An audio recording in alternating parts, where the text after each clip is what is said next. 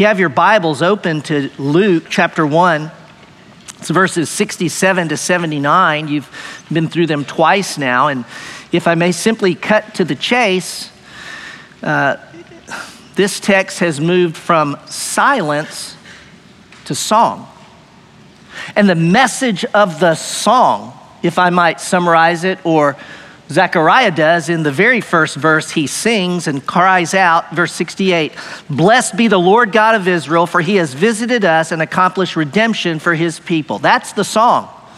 What comes out of him is God has visited us and accomplished redemption. Now, he's speaking in the prophetic perfect. So as Rob reminded us last week in Mary's song, the prophetic perfect is when a prophet speaks and says something. If I'm standing on this side of a timeline and the event is here, the prophet speaks about the event to come as if he's standing on this side of the event and said, it's already happened, it's done. Now, why would he do that? Because God's promises are that certain and sure.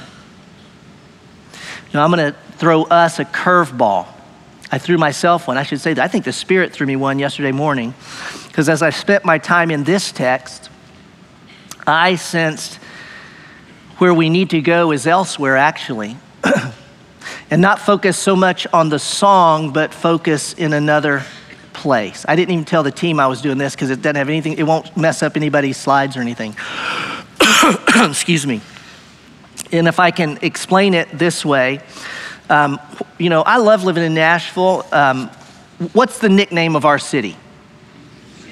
Music City. And you know, they call it Music City, and we do, not because concerts stop here. It's a great place to have a lot of venues. They call it Music City more in part because a lot of the music that the world hears is written here. And one of our favorite things to do, Lisa and myself, is to go to songwriter nights when we can, because I love going to those things. And it's not so much, honestly, you're not so much to go hear the song you love, at least for me, it's to hear the backstory of the song I love. And when I do, I love that song even more now. You know, that's, you know, where it came from. And I want to suggest that in our study today, where we need to go, it's not the song, actually. It's the backstory. Because in the backstory to Zechariah's song, there are some faith lessons that are significant for any of us who want to prepare our hearts for the coming of Jesus. And not just the coming, i.e. we celebrate his birth on the 25th, but my relationship with him right now, my walk with Jesus right now. Surprisingly, maybe not, of all the songs that we're studying in our Advent season, Zechariah's song has the most detail about his backstory. There's more to his backstory than all the others. And so with that, what I would like to do is tell you the backstory. I want you to keep your finger though, keep your Bibles open to Luke chapter 1, because I am going to, I'm gonna refer to some passages in the backstory, but for the most part, what I'd like to do is simply tell you the backstory, okay? With that, this is about a year before Jesus is born. And the Luke describes it this way in chapter 1. There's a man, he's a priest, his name is Zechariah. He's married to Elizabeth. They are aged, advanced in years, beyond childbearing years. The text actually says they are righteous and that they are blameless in God's sight. And I want you to know that doesn't mean they're sinless, absolutely not. But it means according to the law, they were upright, good, and godly people. And when you read that and you see that and you say, wow, there's this older couple, godly, blameless in the sight of the Lord, you don't expect what comes next. And they were barren.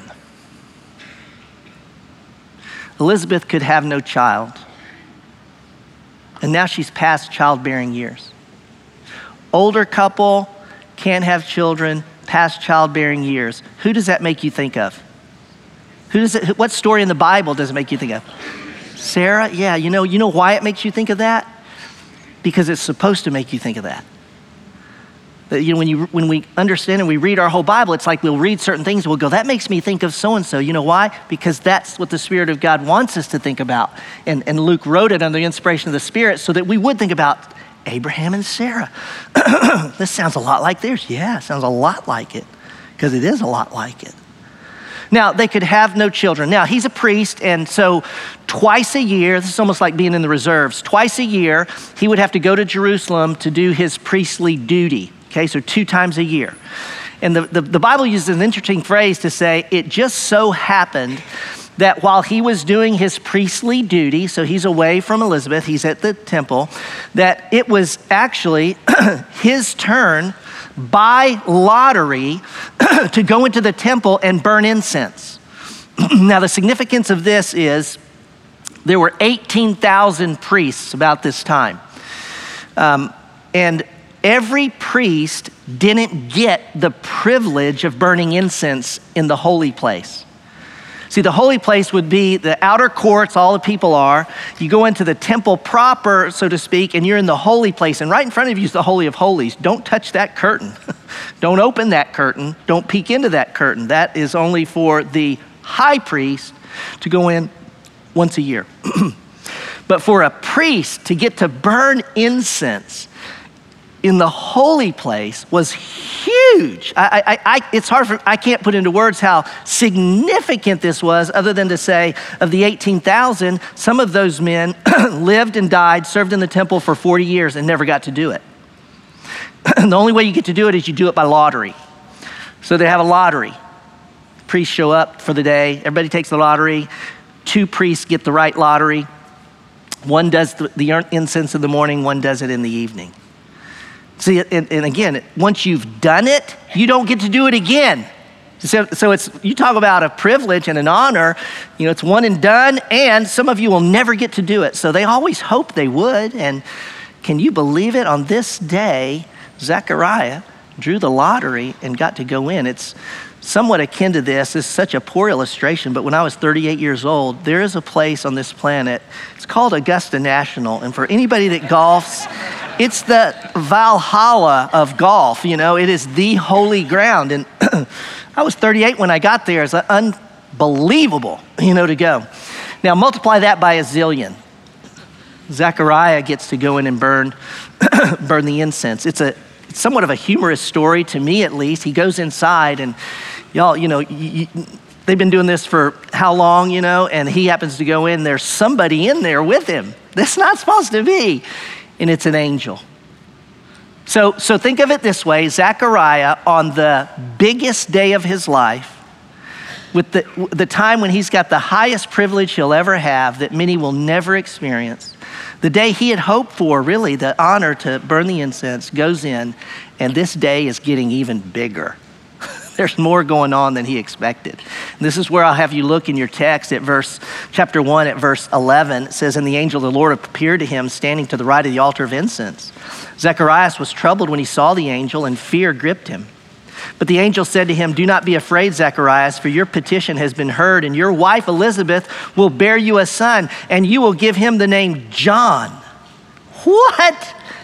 This is the best day of my life, it's amazing. He goes in and this happens. Now, a couple of things I want us to to think about as we look at what happens here is, first of all, most scholars, Bible teachers would agree, it's not unanimous, but the evidence I think is somewhat irrefutable, that when it says, the angel says your petition has been heard, we don't think that his petition was like he got in there and prayed, would you give us a son? We don't think that's what he prayed. Now I'm gonna give you 2 reasons that I think are reasonable and biblical. Number 1, you're gonna see in the text in a moment, Zechariah is not a man of great faith. He's a priest, he's a good man, a godly man, but it's not like he's got the faith that you would think maybe, and it doesn't seem that he would have the faith to actually still pray, that his wife could have a son when they're old people. I mean, they're old people, like I'm not going to name any names. So like me, they're old people like me, and so she's past menstruation. She's not fertile, and so we don't think he would be asking for that. And there's a second reason, and this is related to the text and the culture. When the priests went in to pray, and you'll read it in the story, the multitudes were gathered outside. You got to understand, there are thousands of people outside praying, and the priest you see goes in, and if this was burning the incense, he gets to burn the incense, and the incense rises, and we know that the incense rising is like the prayers of the people going before God. And so Zechariah goes in there to pray. It's not that he's in there to pray about himself. He's a priest. He's representing the people. If it was me, I'd have gone in there and thought, finally, what is I've been praying for years? I'm probably going to get it today. That's not what he's going to do. He's going to go in and he's going to represent the people's prayer. He's not there for himself. And so what would be the people's prayer? What have they been praying for thousands of years? Messiah. Oh God, send your Messiah. What would they be praying? They'd be praying what he's saying. Deliver us from our enemies, that we might worship you in righteousness and holiness. Forgive our sins. The problem was their sin. That was the issue. Lord, make it that we would be in relationship with you, and you'd have the rightful king on the throne, oh God, and your rule would reign. That's what they're praying. And so when the angel comes and says, your petition has been heard, and then suddenly he realizes, oh my goodness, and we are gonna have a son, but he's not gonna be just any son. The man's a priest, you all. He knows that the prophets had said before Messiah comes, one would come, and he says it here in verse 17, I'm just not reading it, but Gabriel says to him, look, your son's gonna be coming in the power of Elijah, just like the prophet said, and he will prepare a way for the people. So Zacharias knows that there's gonna be a forerunner before Jesus. And it's gonna be his son. His son. Can you imagine what's going through his heart, his mind, his emotions, desires, choices, can you imagine what's exploding and rocking around in there? It's gonna be my son. It's gonna be the forerunner, a Messiah.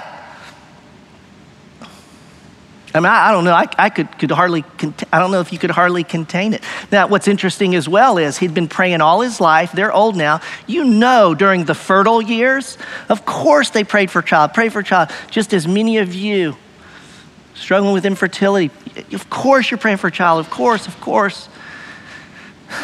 And suddenly when God does answer this prayer for them, it's like you've been praying for us a child. I'm gonna give you the forerunner of the Messiah, which suddenly their prayer for a child, you see, suddenly gets swallowed up in the greater story of redemption. Do you see how that story goes? It's like, will you give us a son? And God could have given them a son, and they could have had a nice life, and he could have carried on their inheritance. But God says, no, you're gonna be enveloped in the greater story of redemption. Whoa. Oh God, what? We don't know what he was thinking or feeling, I should say, because we can't get inside of him. I think he'd be feeling a lot of what we were feeling, but we do know what he was thinking. We do know what he was thinking because the Bible tells us. I want you to look in verse 18. Here's what he was thinking. Zechariah said to the angel, how will I know this for sure? It's like wrong answer. Oh my gosh, Zechariah, this was your moment. How will I know for sure? For I am an old man, my wife's advanced in years. The angel answered and said to him, I am Gabriel, who stands in the presence of God, and I've been sent to speak to you and bring you this good news. You know what the word good news is? Gospel. I've been sent to bring you this gospel, this good news, which Luke will then use and the whole New Testament uses to speak of the life, death, and resurrection of Jesus. And behold, you shall be silent and unable to speak until the day when these things take place. Because, let me tell you why, because you did not believe my words, which will be fulfilled in their proper time. Oh my goodness. This is where I put myself in there, and it's that sense of which, this is the day I'm burning the incense. Oh my word, my prayer's been answered. We're going to have a son. He's going to be the forerunner. Oh my gosh, this is awesome. And then the angel speaks and says, you didn't believe me. You know, it's wonderful that, I'll talk about this in a moment. But in that moment, I don't know. Again, this is my humanity. But when the angel looked at him and said, you didn't believe me. You know, what a sinking feeling. And you can't even talk about it. And you'll be silent until these things take place. Well, he finishes his days of service. He goes home. Can't speak. Elizabeth gets pregnant. She stays in hiding for 5 months. She's secluded. They don't want to know. At the end of the 5 months, she gets a visitor. Who visits her at the end of 5 months? Mary. Isn't this story fascinating? 5 months in, Mary's got a baby in her womb. What? This is crazy. This is God's plan of redemption. And then the day comes and it's time to give birth. I want you to look at chapter 1, and now we're at verse 57. Now the time had come for Elizabeth to give birth. She gave birth to a son. Her neighbors and her relatives heard that the Lord had displayed his great mercy toward her, and they were rejoicing with her. And it happened that on the 8th day, they came to circumcise the child, and they were going to call him Zacharias after his father. But his mother answered and said, no, indeed, but he shall be called John.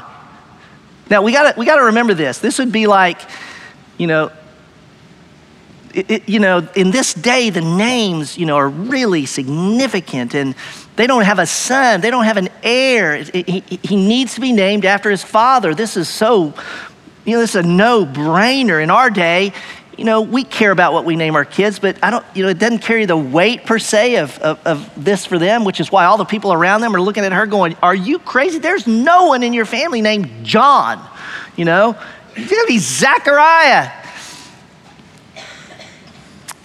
There's no one among you with your relatives who's called by that name. And they made signs to his father as to what he wanted him called. And he asked for a tablet. This tablet would have been a flat piece of wood covered in wax. This is how he would have etched this into this wax that they could read. He asked for a tablet and wrote as follows: his name is John. And they were all astonished. And at once his mouth was opened and his tongue loosed, and he began to speak in praise of God. And out came the song of Zechariah. Now, when he wrote this in the Greek, when he wrote it, it says his name is John. In the Greek text, the name John is in the emphatic position. That means the emphasis position, which means in the Greek, it reads, John is his name. Not his name is John, just to emphasize that he's going, John is his name, you see. And in that moment, boom, his tongue's loosed. And he sings this song. Now, that's the backstory. I want to suggest at least 3 lessons, if I may call them that I want us to ponder for a few moments, okay? And the backstory, I think, helps us understand the song. And it helps us understand our faith right now, okay? 3 things to ponder. Here's the first one. Godly people suffer in this life. And you go, well, Lord, I think we say that a lot around here. I do, and we're going to keep saying it because we need to be reminded godly people suffer in this life. Walking with God is no immunity from pain, loss, and disappointment. And let's not forget, there's like a happy ending in a sense to this story. But you got to understand, y'all, they were older than anyone in this room. They were probably older than anyone in this room. And they had lived that whole life childless.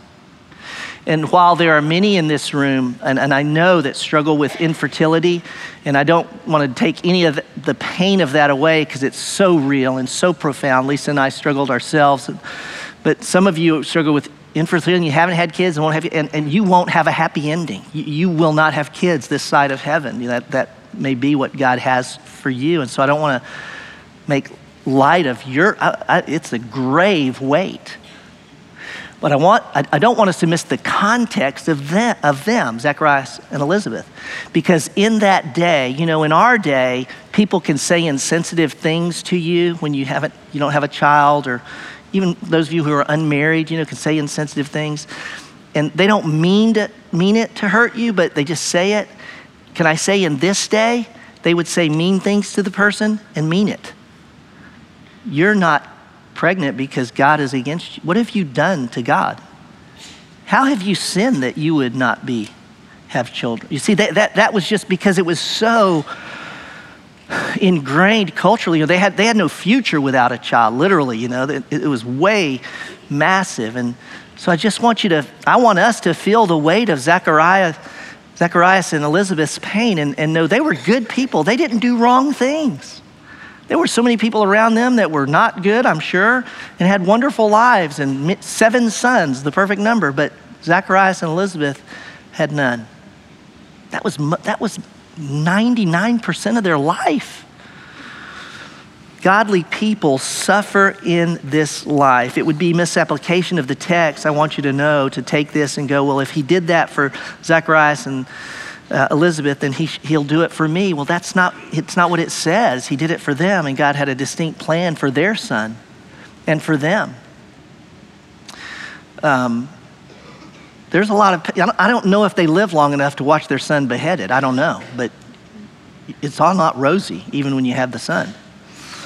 But it'd be a misapplication for us to take that as applicable to you and to me. The truth is that because they did believe God and because God kept his promise, the forerunner came. Jesus lived the life we couldn't, died the death we deserved, was buried and rose again. And therefore, because Jesus lives, while we may not get what we most want in this life and live with the shame and disappointment of it for a lifetime, the gospel tells us that Christ himself suffered. It tells us that God does know what we feel in our loss and our emptiness, and that while it may not be resolved this side of heaven, there is coming a day when the fullness of life as God intended for you and for me will come. But it may not be in this lifetime. But yet in this lifetime, we can live with hope. This is the news of the gospel. Real hope. Not that we're gonna have a son, but that God is with me and he'll use this even this for my good and his glory. Godly people suffer. Secondly, godly people struggle with doubt. I am greatly encouraged by this, not because I'm a godly person, but because I struggle with doubt. And you often think in the Christian life, the older you get, the longer you walk with God, the more you know your Bible, the more Bible studies you've been in, that your doubt wanes. I'll just say this, I don't find that's true for me. The truth is that oftentimes my doubt, I am more doubtful in moments at 58 than I was at 18. What's that? It's a fallen world and a fallen body, and God's sanctifying me. And there are moments when I just go, there are moments when your teaching pastor goes, is it real? I have those moments. Godly people struggle with doubt. I mean, Zacharias knew his Bible, the scripture better than I ever will. And at his moment of, it's the moment, kids dream about all their life, with the winning touchdown, hitting the home run, making the hole in one, whatever, the moment of his truth, he dropped the ball with doubt. Godly people struggle with doubt. What I love is God did not say, when you read this story, he didn't say, oh, I'm sorry, you doubted me. I'll just wait for the next guy tomorrow. Sorry, Zacharias, had your chance and you had doubt. So Leroy is actually going to be the father of John the Baptist, coming in tomorrow. No, he said, you didn't believe. And it's not like he said, I don't believe you. He said, can you show me something so I'll be certain? That sounds like me. Can you, God, can you give me a sign? Will there be water under the Bible tomorrow? Now no water under the Bible, like Gideon. And so it's just this doubt in there, but the angel called it unbelief. So there's a measure of unbelief there. We can't get away from that. But he didn't miss God's great blessing, did he? God said, now you're going to not speak for, till this is accomplished, you won't be able to speak. Whoa, that was a measure of discipline, instruction for him. What I don't want us to miss is, what an act of grace. What a measure of grace to this man, Zechariah, struggling in his faith. What do you think is a measure of grace? Well, he couldn't talk about his unbelief anymore. What do you think he did for 9 months? He's a priest. I would suggest he read the scripture. And what do you think went through his mind as he's reading these promises of God that are ancient and haven't come true in thousands of years, but he's watching his wife's tummy go out. And he reads this old promise of God that he's going, I wonder if it'll come true. And he's just watching his old wife blow up with a child. I'm a man. That's so clear. That's such a man statement, isn't it? Whew. Okay, I'll say it this. So Zacharias, what I'm saying is I think Zacharias, in the same way that she was growing in her pregnancy, I think in a spiritual way, Zacharias' faith went from the embryonic, could you just show me so I know for sure, from the embryonic, okay, I think his faith grew in the same way that John grew, to the point that when he opened his mouth, it's just Old Testament scripture pouring out and the promises of God. Man, where's he been for 9 months? He's been in God's word. And he's come to a deep, deep conviction that God keeps his promises. Some of us, I've actually thought this. What a gift. God shut his mouth for 9 months. What might that do to your faith or mine? I'm serious. Think about that. What a gift to close his mouth that his faith might deepen. Godly people struggle with doubt. The last thing is this. Godly people ultimately make private faith public faith. Godly people ultimately make private faith public faith. I've often thought when I'm reading this, I'm going, why didn't his mouth open when John was born? Right? Don't you read it and you go, well, the angel said you're gonna be silent until these things come to pass. And it's like, wah! Here comes the baby. And I would think that, that Zechariah would be going, and he can't talk, but it's all happened. Why can't I talk? 8 days. He can't talk. He can't talk. He can't talk. As good godly Jews would do, on the 8th day, they took their boy in to be circumcised. Everybody said, we're going to call him Zechariah. Have you heard we're going to call him Zechariah? Yeah, we're going to call him Zechariah. Elizabeth says, no, his name is John. And they look at Zacharias, you can name him John? John? There's no John in your family. He asks for the tablet and he writes, John is his name. And boom, he can speak. Now, what is that? What just happened? I want to suggest this. When you read the text carefully, when Gabriel spoke to him, he said, Elizabeth will bear a son, and you will name him John. The you in that passage is singular. It's not you and Elizabeth will name him. It's you, Zechariah, will name him John. Zechariah hadn't named him. But I'll tell you what, when he did, the fire hydrant flew open and the promises of God just poured forth from his mouth, because the faith that God had grown in him privately, it became public. So it is with you and me. What's stirring in your heart? What's the faith in your heart? Is the faith in your heart visible to those around you? Because that's what happens. Which is why we, by the way, starting January 6th, we'll open the book of James and we'll look at active faith and what it is and what it isn't. His private faith went public, and boy, his tongue went loose. With that, 3 lessons. Godly people suffer. Godly people struggle with doubt, and private faith in godly people will eventually be public. I want you to close your eyes for a moment and pause. And I'm going to ask you what the Spirit might be saying to you.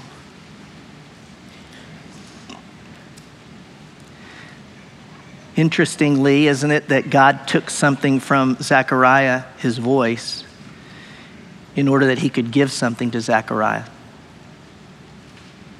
Maybe God's taken something from you. Maybe God's limited you. Maybe God has held you back in some way. And rather than stopping and listening and processing your faith in it, you've fought it. I don't know.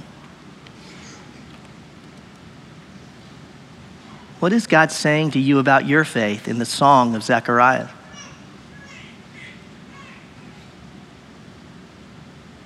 I can assure you of this if you're listening to him and what he's doing in your life right now.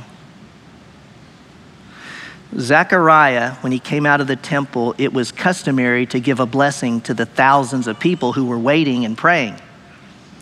And the blessing was the numbers blessing. The Lord bless you and keep you. The Lord make his face shine upon you and be gracious to you. The Lord lift up his countenance on you and give you peace, a wonderful blessing.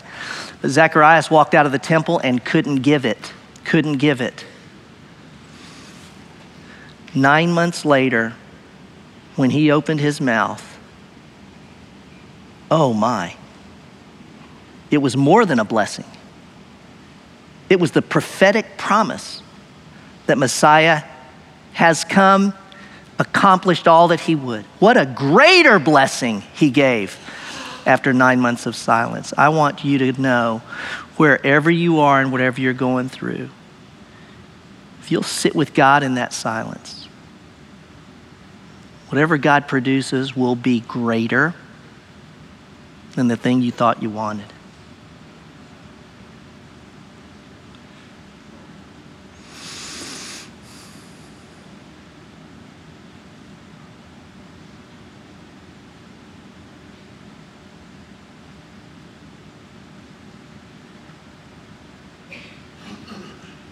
Father, give us ears to hear and hearts to respond in faith to you and what you're doing in our lives. Even when the very thing you're doing looks like it's going the wrong way. Zechariah would look at us today and say, God never goes the wrong way. Help us to believe it. Amen.